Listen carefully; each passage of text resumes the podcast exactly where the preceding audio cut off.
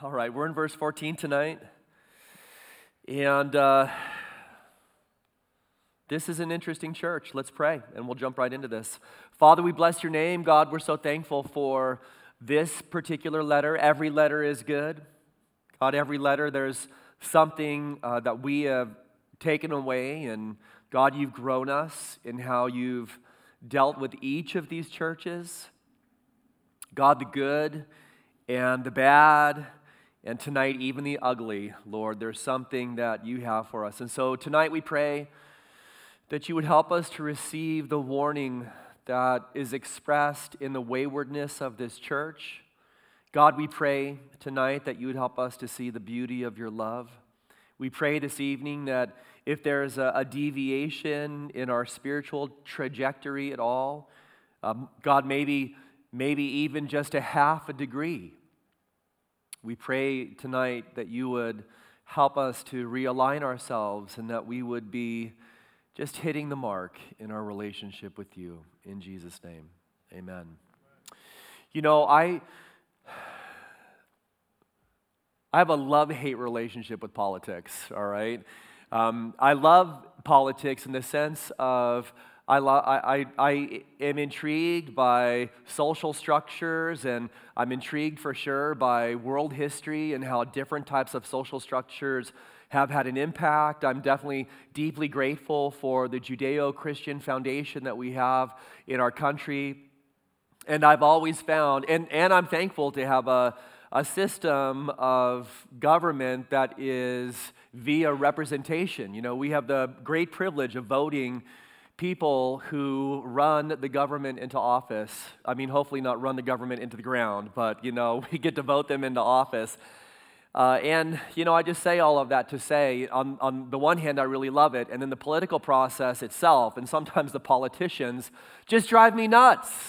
I don't know about you guys, but it just it dri- drives me nuts, especially the political flip flopper. You know what I'm talking about? The person that has provides all of these promises just to get into office, and then at the end of the day, they never fulfill any of the promises that they make. They'll say whatever they can to get the vote. By the way, just chill out. This is not like a political thing tonight. This is, this is correlated to the condition of this church. Uh, but they'll say whatever they'll say whatever they can to get into office. Maybe they're running for reelection, and, you know, especially in Mexico, we see this happen all the time, or in, in, foreign countries, where all of a sudden there's all of this infrastructure spending on these communities just to kind of, you know, give people the, the, the, a good last impression. They've been miserable for four years, or three years, or however long the term is. And then all of a sudden, right when they get to the very end, it's just like all of this spending in the community to kind of give people this uh, last memory of, well, they weren't too bad, when all along they'd made promises that they never fulfilled. And you know, I think we struggle with this because it just demonstrates that these individuals have a lack of personal convictions. Really, really, it's not about what they believe, it's not that they're standing strong on their convictions, they have none. It's just uh, a matter of expediency doing things just so that they can get voted back in. Uh, I think we struggle with this because there's uh, unbelievable unreliability. And, let me just say, you know, in the per- current political climate that we're in, I, I think I know there are many people who are like, man, Pastor, why should I even vote? Why should I even ga- engage? I mean, politicians are so unreliable. Um, and of course, there's a good answer to that. You should because we're blessed, we're privileged to have, like I said, a political system of uh, being represented by people that we vote into office. Um, I think we get frustrated because at the end of the day, we're not really sure where people stand. And as bad as that is, as frustrating as that is from a political perspective, let me say it's even worse for the Christian. It's even worse for the lukewarm Christian. You know, the, the lukewarm Christian that says a whole bunch of things but the reality is this they live their life uh, in a way where it's evident that there is a total lack of personal conviction. You know, where you look at these individuals and, and, you want to rely on them and trust in them for good, godly, solid character, but you know at the end of the day they live their life based on what's expedient for them and, you know, what, what's in their best interests. Uh, you know, the, the type of Christian where you're not really necessarily sure where they stand because they flip flop between the Word and the world so much. I think the scariest thing that can happen to a Christian is to live in a place of self deception where that individual thinks they're right with God when they're actually not. And this, you know, it's appropriate that we're studying this church uh, on this particular day, on Halloween, you know, where there's so much emphasis on what is scary and um, what strikes terror into the heart of people. And if any of these letters should strike terror into the heart of the Christian, it should be this one. That the warning about being lukewarm, being all talk with really no spiritual action in our lives. And, you know, so it is a very sobering letter. As we read it tonight, um, I, have, I have no doubt that you're going to be that you're, you're going to be sobered up, just like I'm sobered up. Not that I'm drunk, don't get me wrong, but you know, in a spiritual sense, sobered up as we read this. Um, and listen, as sobering as this letter is, I think maybe the biggest thing that stands out to me as I've prepared for this message is the beautiful expression of the love of Jesus Christ. I mean, as messed up as this church was, as much as, as they had forsaken the great blessings of God, as wayward as they were, as off track as they'd gone, you know, as many degrees as their spiritual trajectory had shifted at the end of the day, what you're going to see at the end of this letter is just an amazing expression of the love of Jesus uh, and how he does not quit on us. Aren't you thankful for that tonight? I mean, thanks. Haven't you had a moment? Haven't you had a moment where maybe you've just been a, a degree off? Anybody? Anybody? Or are you all perfect Christians here tonight? Man, God bless your souls. We'll just close in prayer right now. You know, you've been a, a, degree off, or maybe you've been many degrees off, or you started really strong and then you, you, you know, you backslid, you were prodigal, only to find, you know, uh, a Savior who never stopped loving you. Really, that's the message of this uh, letter tonight. So let's read together. And to the angel of the church of the Laodiceans. That's important, right? So, of course, this is the standard structure of these letters. He gives uh, the identification of this church, uh, writing to the messenger, which, of course, we've talked about that being the lead pastor of the church, the one responsible for shepherding these sheep and giving to them faithfully the word of God. What's different here in this introduction is the simple word of. Typically, you know, it is uh, the angel uh, it, uh, of the church in, you know, and then you have the particular location. It's different for this church because they're living their lives differently. This really is the church of the Laodiceans. We'll talk about what that means in just a moment. But all the historical context of this church, um, it comes to bear when Jesus identifies their spiritual condition, their wayward spiritual condition. This was a very wealthy city. In fact, you know, if, if you later on go back to the uh, back part of your Bible and you have Bible maps, and uh, what you'll see, you probably have a map that lays these seven churches out. And as you look at the uh, particular location of this church, it was actually the banking center of the whole region. Very wealthy city um, had, had all of the trade that was flowing from east to west and then west back east came through Laodicea. Uh, and it was, it was a city that was opulent. It was built out like any other Roman city. It had an amphitheater that sat 30,000 people, which means that the population of this particular city was well over 150,000. It was an entertainment capital, and so people would come from all over the place surrounding cities. Colossae was close, uh, Hierapolis was close, Philadelphia, of course, was not that far away. Uh, this city sat in uh, a plain, and so it didn't have any natural defenses. It was indefensible. And so, because it was a wealthy city, oftentimes what the Laodiceans found themselves doing was compromising with their enemies and buying them off. The one asset that they did have was great wealth, and so, you know, this was the way that they defended themselves. They didn't really have a standing army, and there were no walls around the city. And so they would just buy off, they would compromise with their enemies and buy them off. That will become significant later on. It uh, was a, a, city that had um, a temple to Asclepius, which means that it was medically advanced as far as cities in that era went. It was especially advanced in ophthalmology, um, and they had devised in this city a very special eye salve that was able to heal all sorts of um, ocular maladies. It was interesting as well because Laodicea sat, if you've been there with me, you know, you saw this yourself. Laodicea was directly in between Hierapolis to the north and Colossae to the south. Colossae was a city that sat at the base of the mountains, and not only did it have a natural uh, freshwater spring, but all of the all of the snow that would melt on off of the top of the mountain would ultimately end up in, in Colossae. So fresh, cold water in Colossae. Hierapolis, there are these amazing hot springs in Hierapolis, which of course was something that was coveted at the time. Uh, and so you have Laodicea literally sitting between cold and hot. Um, what the Romans did is, you know, they coveted this hot water so much because in basically in every developed Roman city there were there were hot water baths. You know, um, that was kind of the center of the, the community, at least for the guys.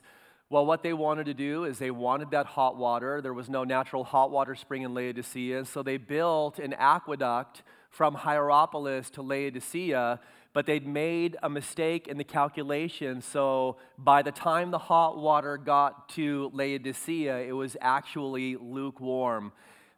right. And so when Jesus says that you are lukewarm, let me tell you something. Everybody in this community knew exactly what that meant.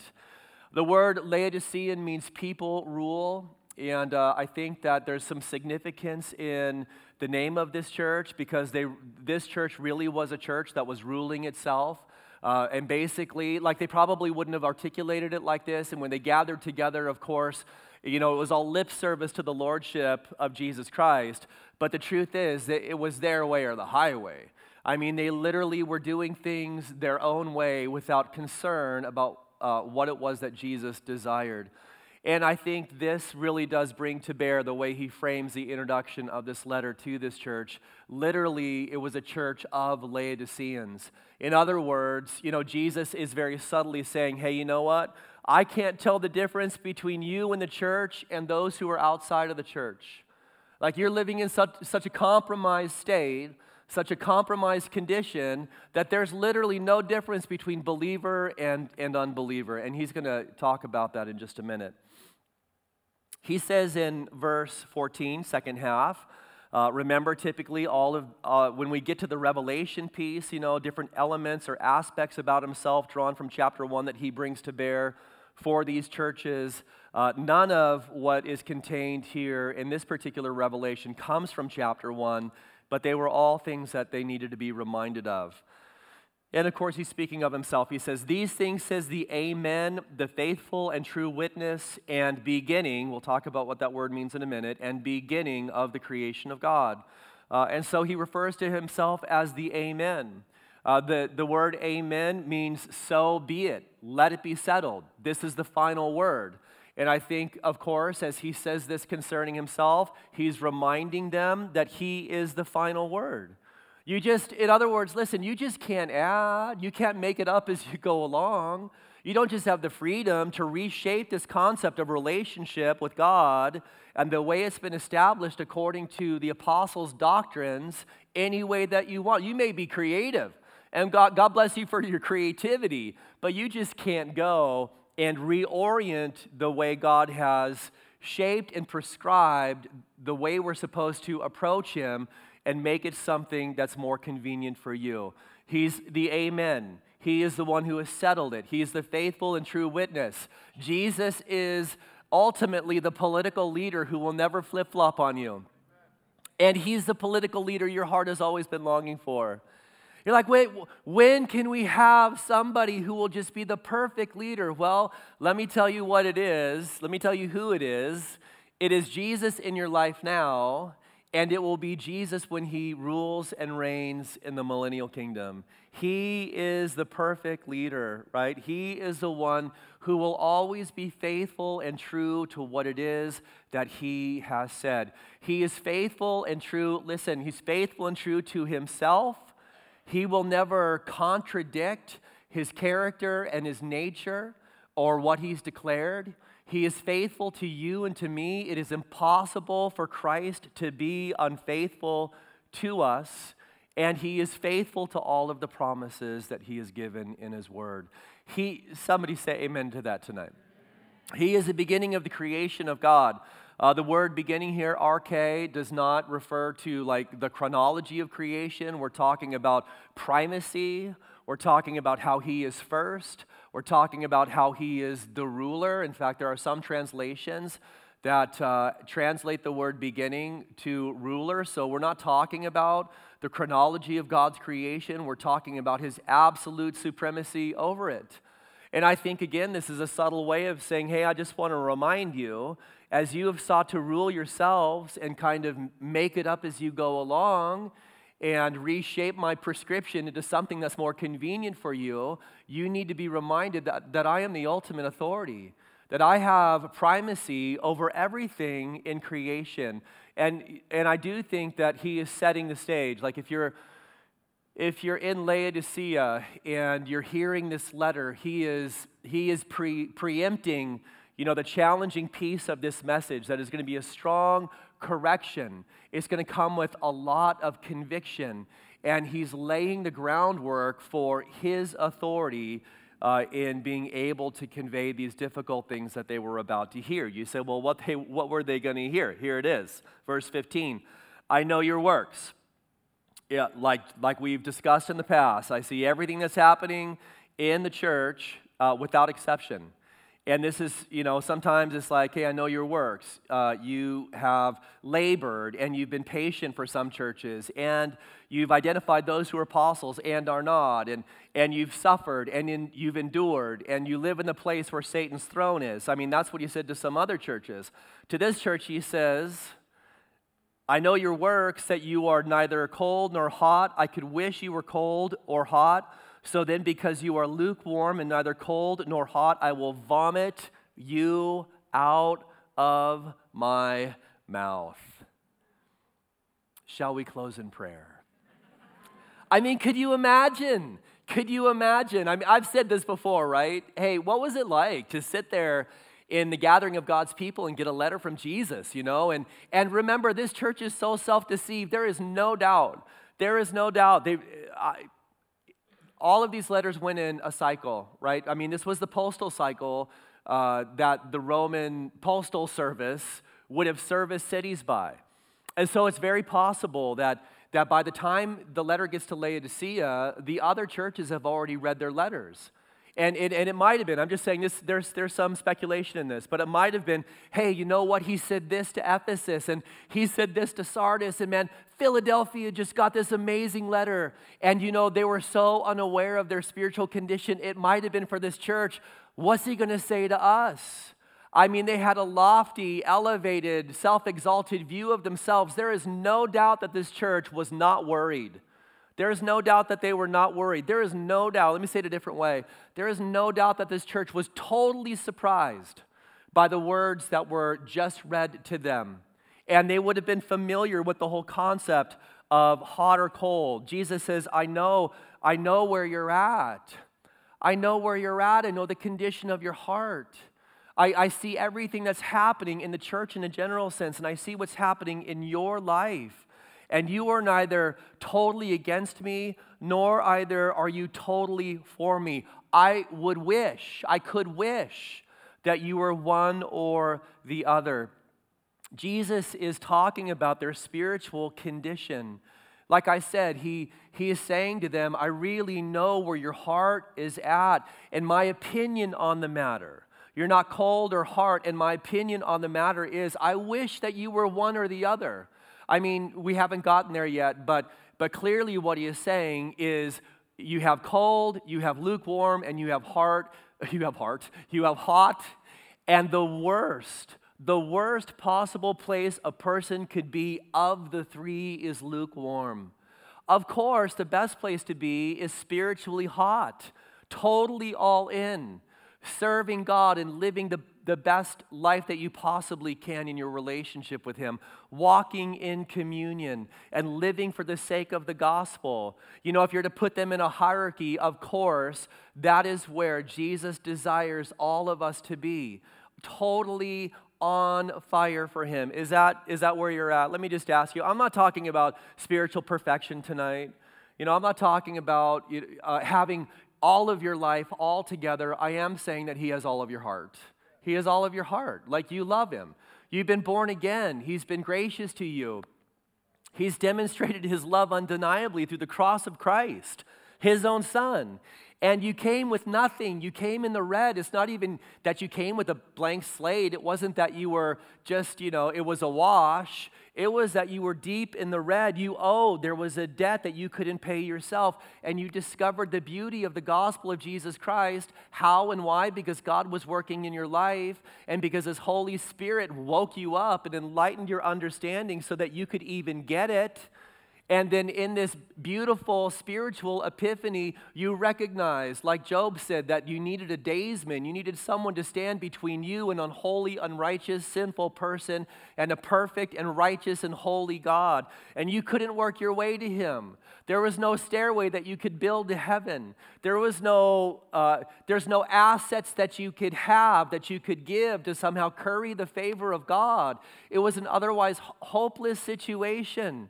And then, then he revealed to you that he had supplied the Savior, he had supplied the deliverer, that he himself in the Son went to the cross and hung there in your place and paid a price that you could never pay for yourself. He laid it down. He laid down the glory and the honor and the adulation of heaven. He condescended to a level we'll never understand.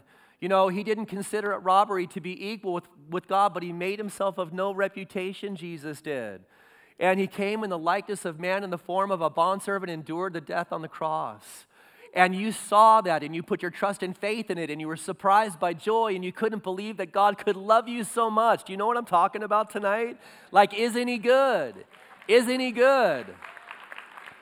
He's amazing. He's amazing. And so you've started taking steps of faith. And because of the cross, because of the love of God, not because of some rules that are in a church, not because of some, you know, uh, Christian cultural environment that you're living in, but because of what He has done for you, you are all in for Him without reservation, without exception, without holding back. In the times where it's easy, in the times where it's inconvenient. That, that's what it means to be spiritually hot. Jesus, of course, desires that. If it's not going to be that, it's better to be cold. It's better to understand that you yourself are positioned against him. I'm not abdicating living a spiritually cold life. But I think what Jesus is saying here is at least you know where you stand and you have a, you have a realistic understanding of your condition before me. Because it's in that place that I can convict you, Jesus would say. It's in that place I can convict you. You know you're not right. You know that you have positioned yourself against the gospel. You know that you're not all in. And, and not, not, not only do you not know, you're living your life in a way that expresses that. It, it's better to be hot. It is better to be cold. The worst thing is to be lukewarm because when you're lukewarm, you know just enough to make yourself believe that you're okay when you're not. And in that place of self deception, do you know how hard it is to hear the voice of God? Do you know how hard it is to hear the voice of God? I mean, I, you, you know, in that place where you've convinced yourself that everything is okay when it's not, when you've listened to your own voice, uh, support yourself in the compromises that you've been made when, when, when that record in your own mind has been playing and, and you, have, you have supported yourself and all of the justifications for the sin that you've made in your life, And pretty soon, the lie that maybe you were at one point sensitive to, you know, where there was, there was some conviction, there was, there was some pang that was happening in your heart as you were engaging in things that weren't right, and you knew it, and yet you hardened yourself. You know, you, you cauterized your own conscience. God has given us a, so many tools to be convicted of sin. He's given us His Word, He's given us His Spirit, He's placed a conscience within us. But you know, the, the longer we choose to live in self deception, the harder it becomes for us to hear the voice of God because our hearts become hardened against Him. You know, the Bible talks about getting to the place where our own conscience has been seared and the word seared, the Greek word, the root of it is cauterized. And of course, you, you know when you cauterize flesh, you're melting flesh so it binds together. But when that happens, you lose the sense of feeling. And in that place of self deception, what happens is over the course of time, you lose that. And I'm not reducing our relationship to God. Uh, with God to feeling, but I am saying that we become insensitive insensitive, that place of lukewarmness, you know? I mean, Jesus is literally on the outside of this church trying to get in, and they don't even realize that they have kicked him out. And so, what does he say? Well, just like, you know, if we, when we order drinks, we order them either ice cold or really hot. You either want your latte ice cold or you want it piping hot. But once your latte has been sitting on the counter for a couple of hours and you drink it and it's lukewarm milk, right? How miserable is that? It's just totally nasty. You pour it out because it's lost its purpose. Or you know, you take a drink of it and you spit you spit it out because it's just so vile. And I'm not saying that Jesus is calling these people vile, but he is saying you've lost your sense of purpose. You've lost your sense of value, right? You should be in this place where you're pleasing to me, but because you're not any longer, I'm going to spit you out of my, of my mouth. This is not, this type of lifestyle is not why I died for you. Now, I know this may sound harsh uh, tonight, but, but you know, I mean, he's got a great message of love to this church, but this church needed a wake up call. And, you know, it is one of the longest letters. He spends a lot of time conveying the spiritual condition of this church to them. And he's not done. He goes into now a description of their spiritual condition and what was really happening at the root.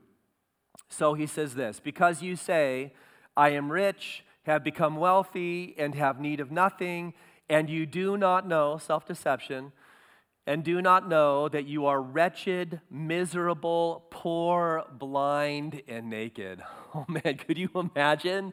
You know, is, is everyone looking at each other? Is, is the pastor shaking when he's reading this? Are, are his hands sweating because you know it's just such a, a, a heavy letter?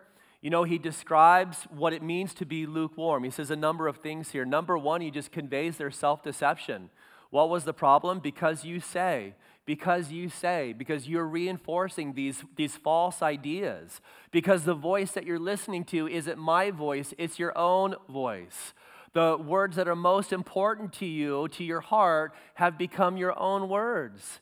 And this is the message that you've been telling yourself that you're, you're rich. I am rich. I've become wealthy. I have need of nothing. Jesus, for sure, is not saying that wealth is a sin because we know that having an abundance of resources is definitely not a sin. But this church had come to a place where they were actually trusting and relying on the resources that God had blessed them with to the extent that they were no longer trusting in the Lord. They were loving their possessions more than they were loving the one who should have been possessing their souls. 1 Timothy 6:10 says this for the love of money is a root of all kinds of evil, for which some have strayed from the faith in their greediness and pierced themselves through with many sorrows. I think that that is uh, an apt description of this church. I, this is a, a, a, warning that Paul gives to Timothy as he's pastoring the church of Ephesus, not far from Laodicea, although decades from when this letter was given to the church there in Laodicea. And the exhortation, you know, was such a strong one. It's not that money is the root of all kinds of evil, it's the love of money. And it's the love of those resources that has, in fact, in some people's hearts, caused them to stray from their faith in their greediness for more. And has pierced them through with many sorrows because, number one, you know that money is never going to satisfy the need that you have in your heart. And number two, when you walk down that road and you get further and further away from God, one day you work up, wait, one day you work up, one day you wake up like the prodigal son and you realize how far you've drifted from the Lord. Look, I, I think uh, this is a different point, but I think that the condition of this church was probably evident to all the other churches. I, I you know, I think of the church of Smyrna, or I think of the church of Philadelphia. So many of these churches that were you know, 30 or 40 or 50 miles away from this church that were struggling, that were impoverished, you know, where there was real social, economic persecution. And it seems evident to me that this church was never moved. They were never moved. They were able to watch their brothers and sisters suffer financially, and they had absolute abundant resources to be able to supply in their time of need, but they weren't even burdened for the suffering of other people. God help us, right?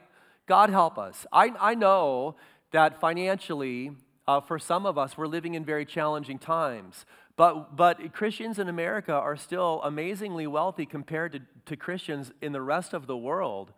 And, and you know that less than 1% of all of the giving that happens in uh, the churches in America actually goes to churches in the 1040 window, churches that are living in absolutely impoverished areas. It's, it's amazing to consider how few resources actually go to brothers and sisters who are having real need. I think that this church was, they were just dead to that. Their message to themselves was this we have need of nothing. Hey, we're good to go. We're independent. We're self satisfied. We're totally secure. He's, it's an interesting word. He says, You've become, right? I mean, there, there must have been, it's not maybe even that this church was always in this financial condition. This is speculation, but, you know, I take that that phrase and I think, well, you know, maybe this, this church was in a place where they, these people were struggling and the financial struggle was a piece of what had drawn them to the Lord in the first place. And then all of a sudden, because of the medical advancements in the community, because it was a center of banking for the region, because black wool was uh, an export that they had that went all over the world, and there was all of a sudden this immense wealth that was coming in that wasn't there before. Hey, times are good, things are good, we've become wealthy. We, God, you know, they probably didn't say it like this, but it was like, God, we don't, hey, thanks for stepping in for a little bit. We don't really need you anymore. You know, I mean, it's amazing how we can be in a moment of our life so desperately in need of God, and we it's that foxhole Christianity. We cry out, we're begging God. God help us. You know, the need is great. And, and there's a moment of total dependence upon him. And then all of a sudden things get better, and you know, it's like, well, thanks for stepping in there, God, but I really don't need you anymore. It's possible that this church was in that spiritual condition. Like I said, they were a church that was ruling themselves. Now, I'm not necessarily sure if they really did start out self deceived. I don't think that they did, but I think it happened over the course of time. So, number one, they were self deceived. Number two, there was a painful reality uh, that was underlying everything. And Jesus says this in very strong terms. Five results of lukewarmness, by the way. Um, if you're not if you're not hot and you're not living in a spiritual place uh, of being on fire for the Lord, and you're not cold but you're lukewarm, let me just say to you tonight, all of these are true for you. All right, all of these are realities for the lukewarm Christian, and they're realities.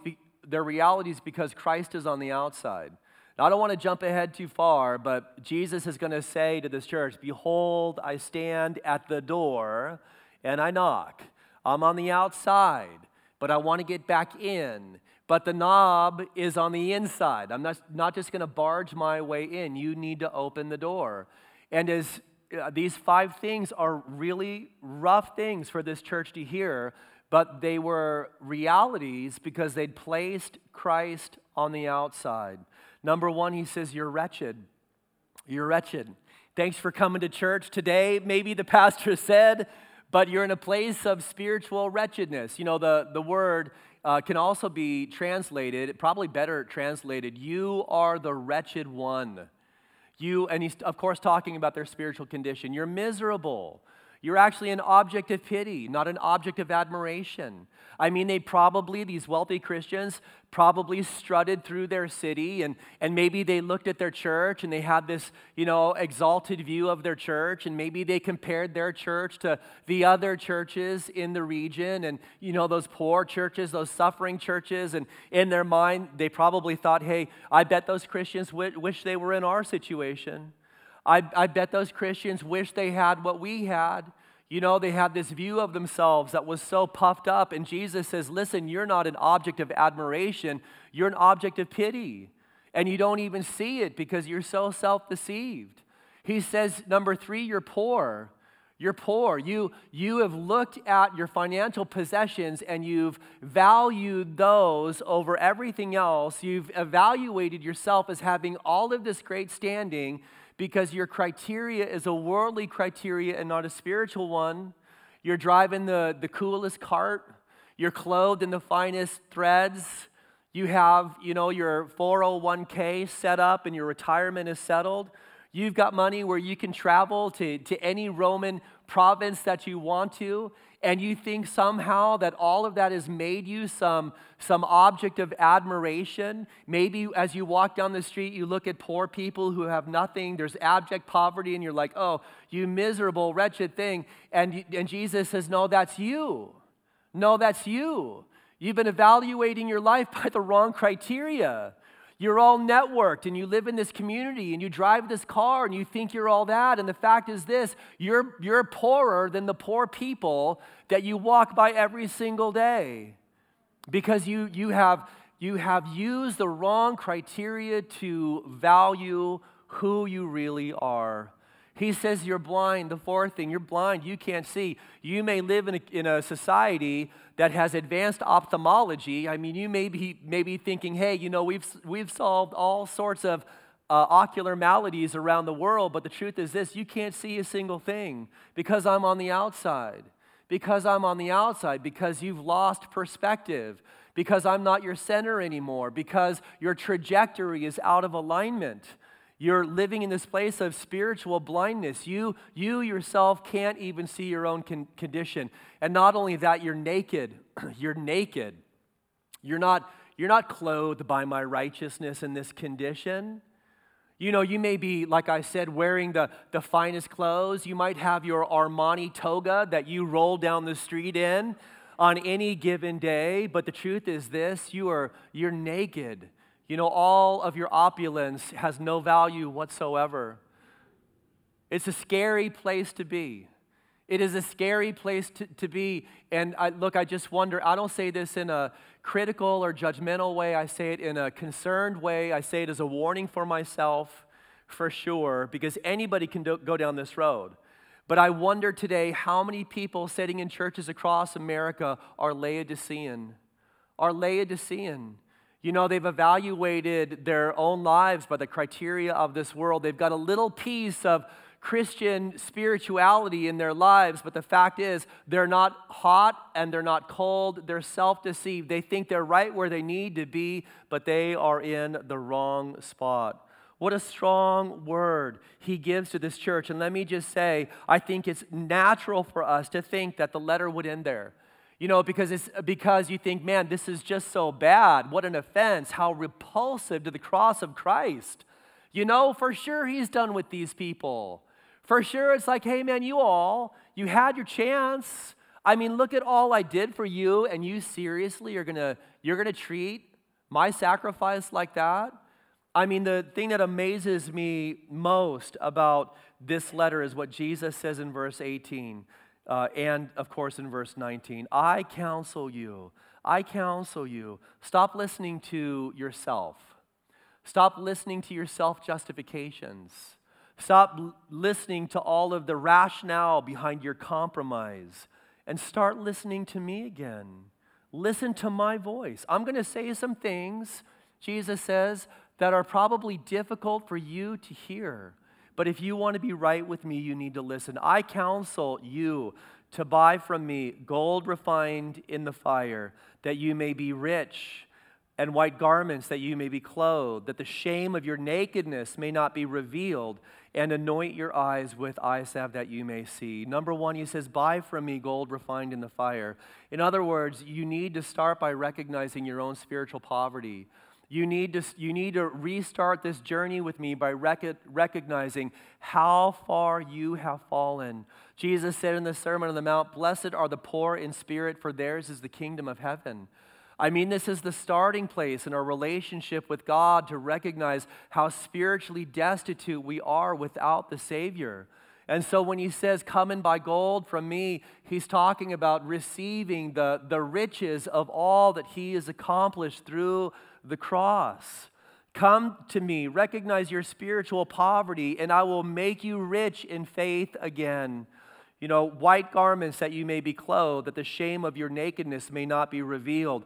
I will clothe you, not, not, with, not with things that moth will, moths will eat away, right? This is what Jesus said. Don't lay up for yourselves treasures in heaven, or don't lay up for yourselves treasures on earth where rust and moth destroy, but lay up for yourself treasures in heaven.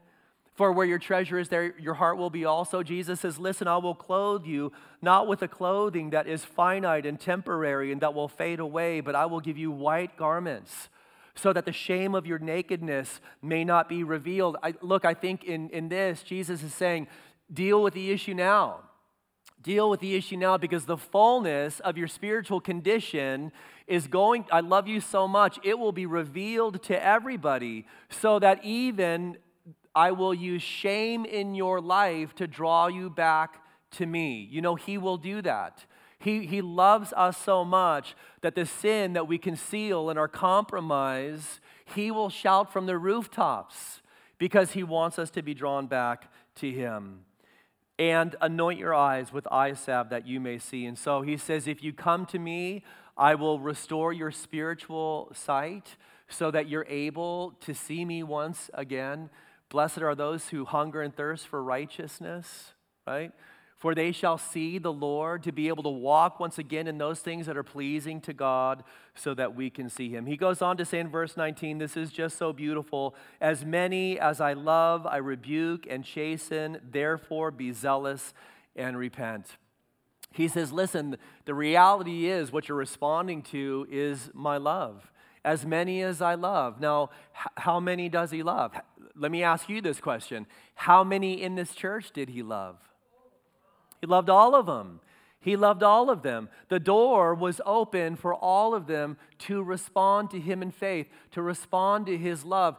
It is, it is the love of Christ that leads us into repentance.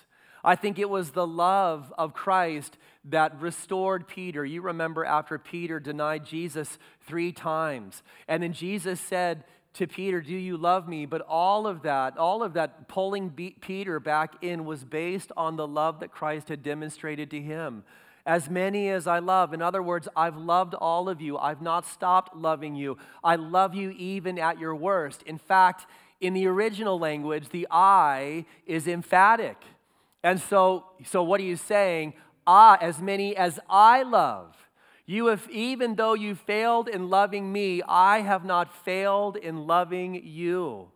And so he beckons them to come back to him because of his love. He rebukes them because he loves them, right? I mean, this is this is just such a good thing. I know sometimes when you come to church and you hear a word that hurts, it's like, man, why did I come today? This isn't why I want to come to church and leave feeling good. Well, listen, if you can go to church all the time uh, to a place where when you leave you feel good and it never hurts, you're probably going to the wrong church.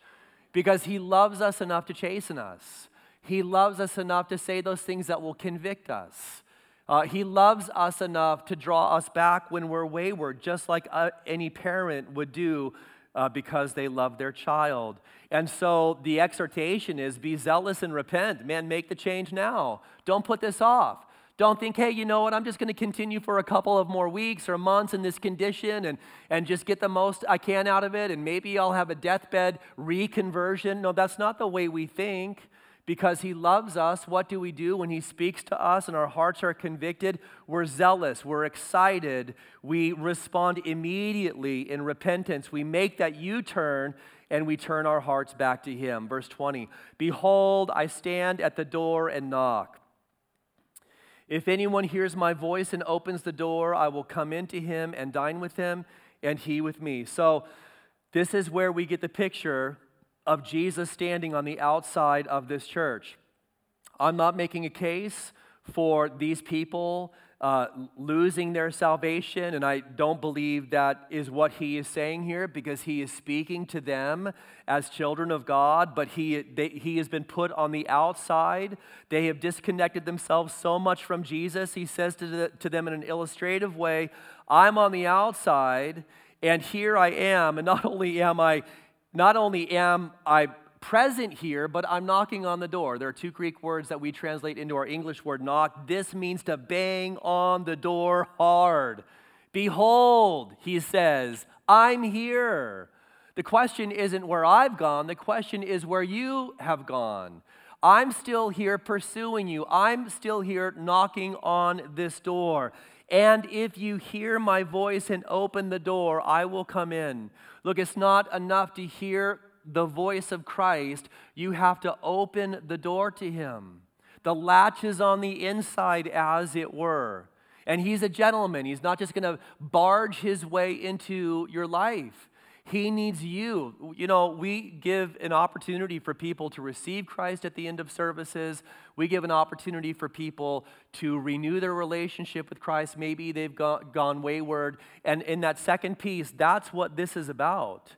This is about, you know, a, a, a, Christian hearing the word of God and being convicted in their heart and being honest with God and acknowledging that they're off track and as they've heard, now they're taking a step of faith and they're opening their life again so that number one, they can have communion. And that's the promise here. I will come in to him and dine with him and he with me. The Middle Eastern way of expressing oneness, unity, uh, communion with a person was to eat a meal with them.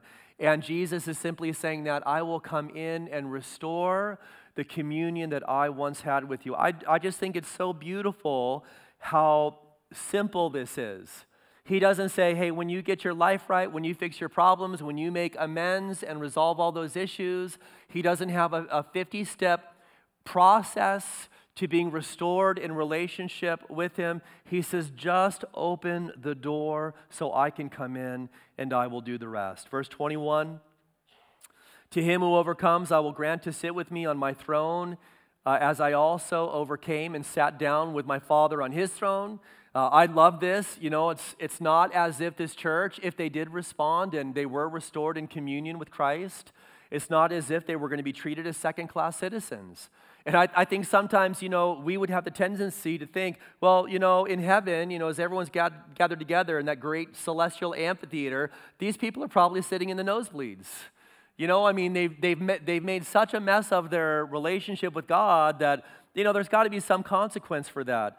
And Jesus says, no, you're not going to be a second class citizen. You're not going to be sitting in the nosebleeds. You are going to be sitting with me on my throne. Man, how awesome is that? You know, if you're wayward tonight in your relationship with Jesus Christ, let me just say it's one step. It's one single step, and the extent to which He can restore you is beyond what you can imagine. But it's expressed here in these words.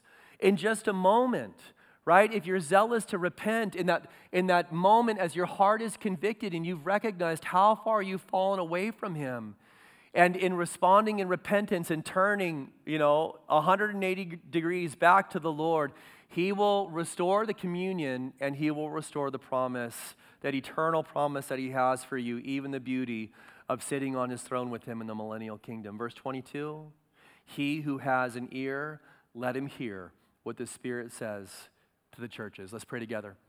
Lord, we're thankful tonight for this word, and it is a beautiful word to this church, a hard word, without a doubt, a convicting word for sure, uh, an awakening God, an awakening word for probably many. And a, a, letter that we pray was received, and a message that was embraced. and a restoration that happened. God, we don't know what it, what it was that you did ultimately through this letter, and, and that's in your hands. What we know today is we've, we've read the letter and we've heard the message, and there's something for us to respond to today. We ask that you would just be gracious as you move among us to do the work in every heart that needs to be accomplished tonight. Tonight, as our eyes are closed and as our heads are bowed, uh, there's two things I, I want to ask you tonight. The first one is this Have you put your trust and faith in Jesus Christ? I'm talking about taking that very first step of faith and believing in the gospel, believing that Jesus came to this earth to live a perfect life and to die on the cross. Like I said earlier, to pay a penalty that you could never pay yourself because you've been separated from God by your sins. That's true for you. That is true for me. That is true for all of us. And the only way for that separation to be addressed is through faith in Christ and believing for yourself that He died for you and that He rose again from the dead, receiving Him personally as your Savior and as your Lord. And I'm, saying, you know, being in a place where you say to Him, Lord, tonight I receive you, I trust in you, I believe that you died for me and that you rose again, and now I want to follow you all the days of my life. Tonight, if you've never taken that step of faith, I want to pray for you this evening. God has been speaking to you, and you need to begin your faith journey with Him right here and right now. And if that's you tonight, would you raise your hand so I can pray for you? You've not come in as a, a Christian, but tonight you want to leave as a child of God. Stretch your hand up high tonight if this is you. God bless you right here in the front. It's awesome. Thank you. Anybody else? It's no accident that you're here tonight.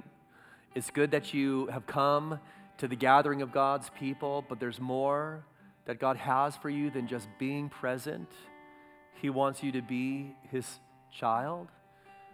Stretch your hand up high if you need to take this step of faith.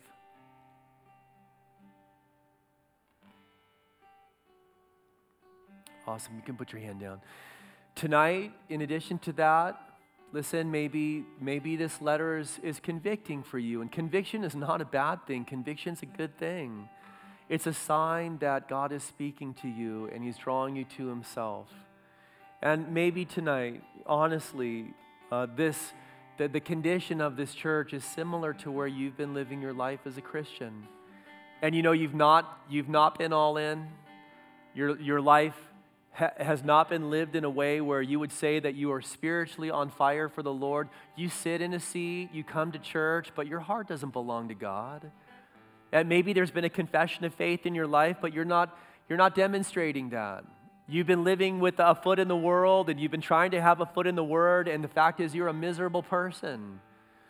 And tonight, you need to be all in. You need to make the choice that He is going to be Lord over all that you're not going to be playing games, you're not conceding to self deception, you're not going to be listening to the lies any longer, but you're going to give to Christ what he deserves because of his great love for you.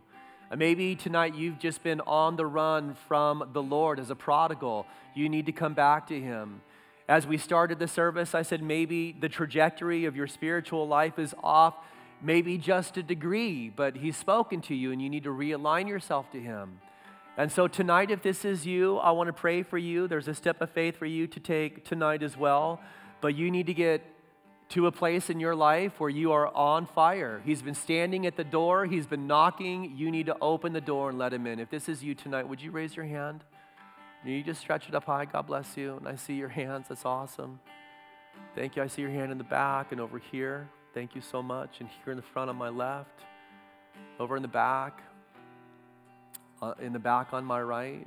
It, it, takes, it takes boldness and courage and, and humility to do what you've just done in raising your hand. And I think it's amazing. And God is going to bless you so abundantly tonight. Is there anybody else? I see your hand over here on my left. I see your hand over here on my right. God bless you. I just, I just want to say to maybe that, you know, you're, you're, you're Mr. Tough, you're a tough guy. And you know, you, this is how you live your life, and you have this persona and this facade, and the fact is that you have a, a wounded, broken heart. And this big facade that you've been putting on really is just a, a cover, it's a shield because you're suffering on the inside. And I just want to say to you, strong men put their trust and faith in Jesus Christ. Tonight, tonight, if this is you, I want you to raise your hand. You, you need to take a step of faith tonight and be honest with God and humble yourself and come in your weakness. Come in your weakness. All right. Father, thank you so much for the work of your Spirit in this place. And we're just grateful, God, for every life that's been touched tonight. We pray you'd give them strength now to take this step of faith in Jesus' name. Amen. Let's all stand together tonight. Uh, listen, there's many of you who raised your hands, uh, one for sure, putting their trust and faith in Christ for the first time. Some of you getting back on track. You know, maybe it's that condition of spiritual lukewarmness. Maybe there are decisions in your life that you've made that have been compromised. Um, I do believe tonight that God is, a, is inviting you to come to Him, like I said. There's a step of faith for you to take tonight, though. And so, what we want to do this evening is this um, the worship team is going to lead us in a song of worship, and Jake is. And tonight, if you raise your hand, I want you to come forward to the front, all right? We're going to invite you forward to the front. You need to take this step of faith. You need to step out of darkness. You need to step out of compromise. You need to step out of you know, misalignment with God, you need to come forward and you need to stand here and say, God, I belong to you. God, I want everything that you have for me. God, I am not playing games with you anymore. I want to be spiritually on fire with you. I want to walk with you all the days of my life. And so, if you raised your hand, make your way down here right now. If you didn't raise your hand and this is you, you need to come down right now as well and let God do what He wants to do. This is the promise of Christ. He says, Open the door and I will come in and I will restore communion. How can you say no to that? How can you turn your heart away? He has so many good things to you. Reject the lie of the devil and receive the truth of Christ tonight.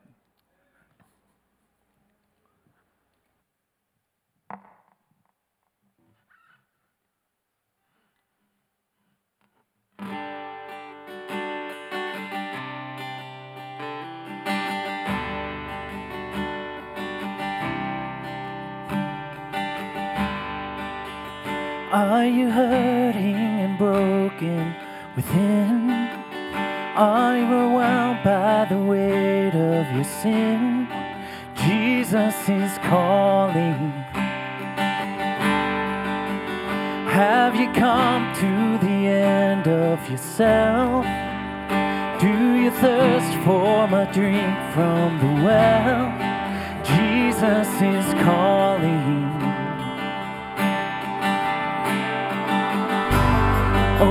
Come to the altar. The Father's arms are open wide. Forgiveness was bought with the precious blood of Jesus Christ.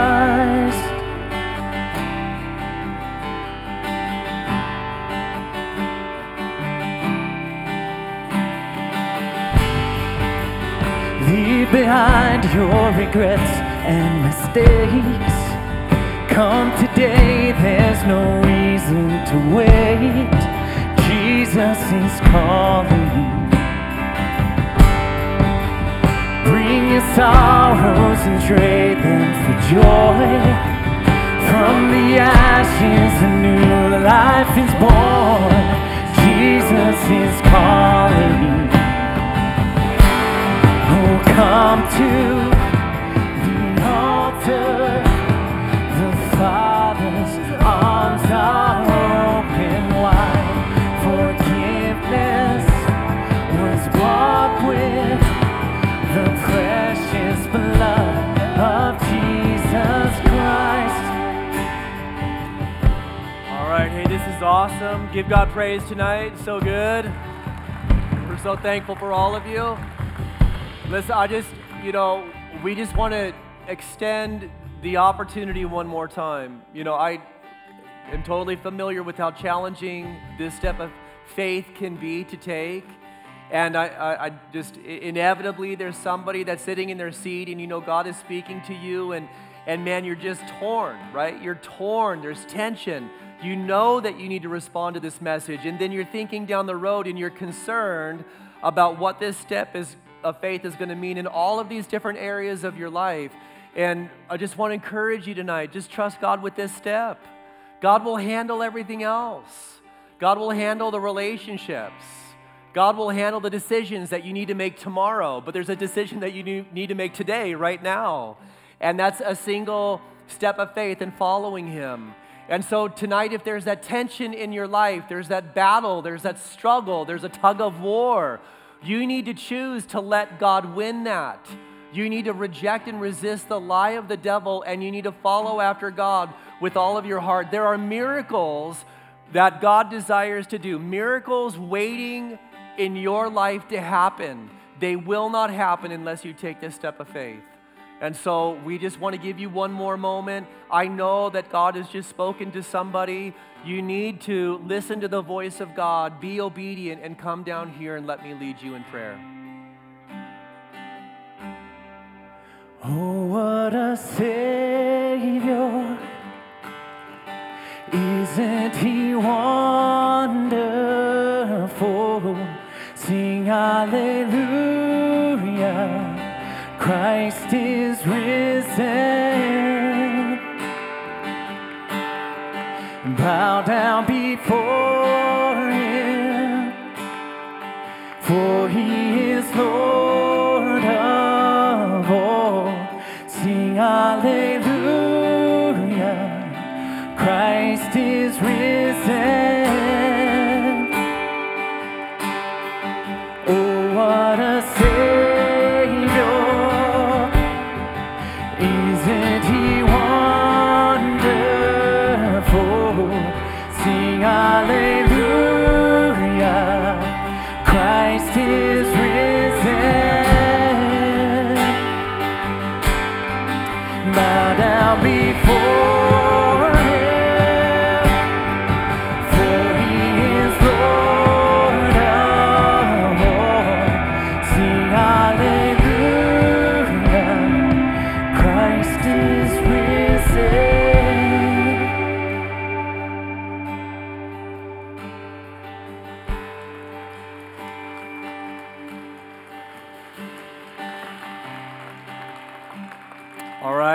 This is absolutely amazing. You guys come on forward right here. And, and I want the church right now, you need to give God praise like, like crazy. So good. So amazing.